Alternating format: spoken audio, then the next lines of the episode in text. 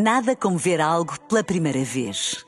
Porque às vezes, quando vemos e revemos, esquecemos-nos de como é bom descobrir o que é novo.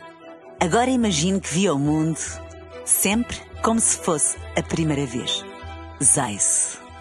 Veja como se fosse a primeira vez.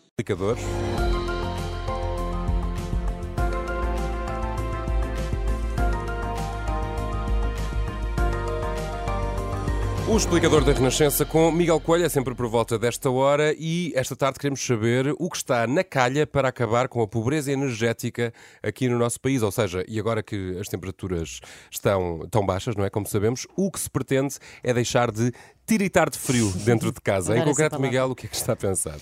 Bem, as regras eh, e as metas eh, com vista a esse objetivo que eh, referiste foram as publicadas em Diário da República. Trata-se da chamada Estratégia Nacional para Erradicar a Pobreza Energética, isto até 2050, e que desde logo tem como um dos objetivos promover o conforto das habitações das famílias mais vulneráveis, porque muita gente Uh, sobretudo, claro, os mais pobres, uh, não têm condições para manter a casa quente no inverno ou fresca no verão, e é disso que falamos uhum. uh, quando se fala de pobreza energética. E esta pobreza energética, que peso tem no nosso país? É, é assim tão significativa? Sim, calcula-se que em Portugal existam entre 660 mil a 680 mil habitantes que não conseguem, de facto, manter a casa a uma temperatura aceitável.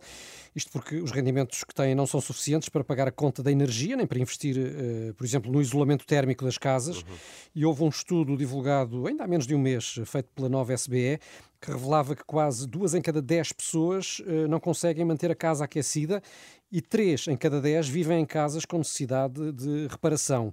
Uh, já agora, por zonas, a pobreza energética concentra-se mais na Madeira, nos Açores, no Minho, em Trás-os-Montes e também na Beira Alta, e uh, municípios como Alandroal e Borba, no Alentejo, uhum têm a menor vulnerabilidade energética, portanto estão no polo oposto, eh, na melhor situação. E então com esta estratégia nacional de que aqui falamos, que foi agora publicada, o que é que pode mudar neste cenário? Para já pretende-se identificar as famílias mais vulneráveis, uhum. uh, cuja despesa com energia representa mais de 10% do total de rendimentos.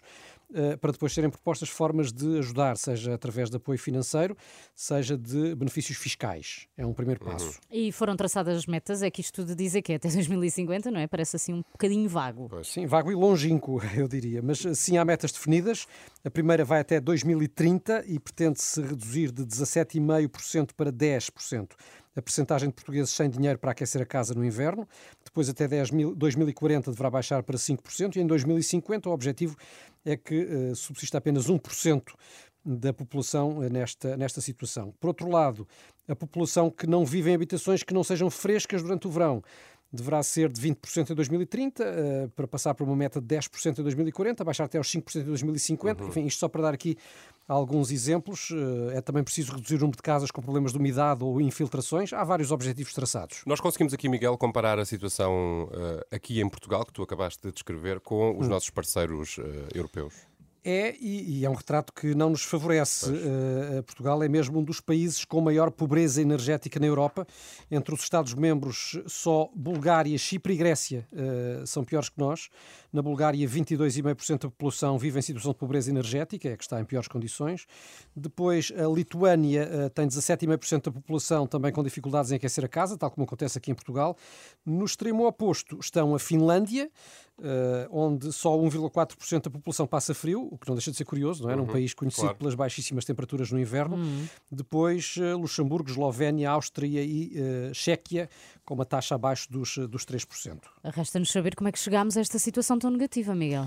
Sim, é difícil dar uma resposta, mas o poder económico das famílias seguramente tem impacto, não é? E melhores condições de habitação, Uh, mas é bom recordar que só em 1990 foi publicado o primeiro regulamento das condições térmicas dos edifícios, portanto, casas construídas antes, antes dessa data terão desempenhos energéticos muito fracos. Uh, outros países europeus têm regulamentos já sobre esta questão desde os anos 50 ou 60. Estão então dadas as explicações. Portugal quer erradicar a pobreza energética até 2050. Até lá é melhor mesmo agasalhar-se, porque estes dias vão estar muito frios, já sabemos. As temperaturas podem ir até aos menos 8 graus durante esta semana. Está já aí.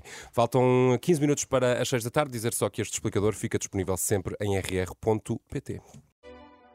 Nada como ver algo pela primeira vez. Porque às vezes, quando vemos e revemos, esquecemos-nos de como é bom descobrir o que é novo.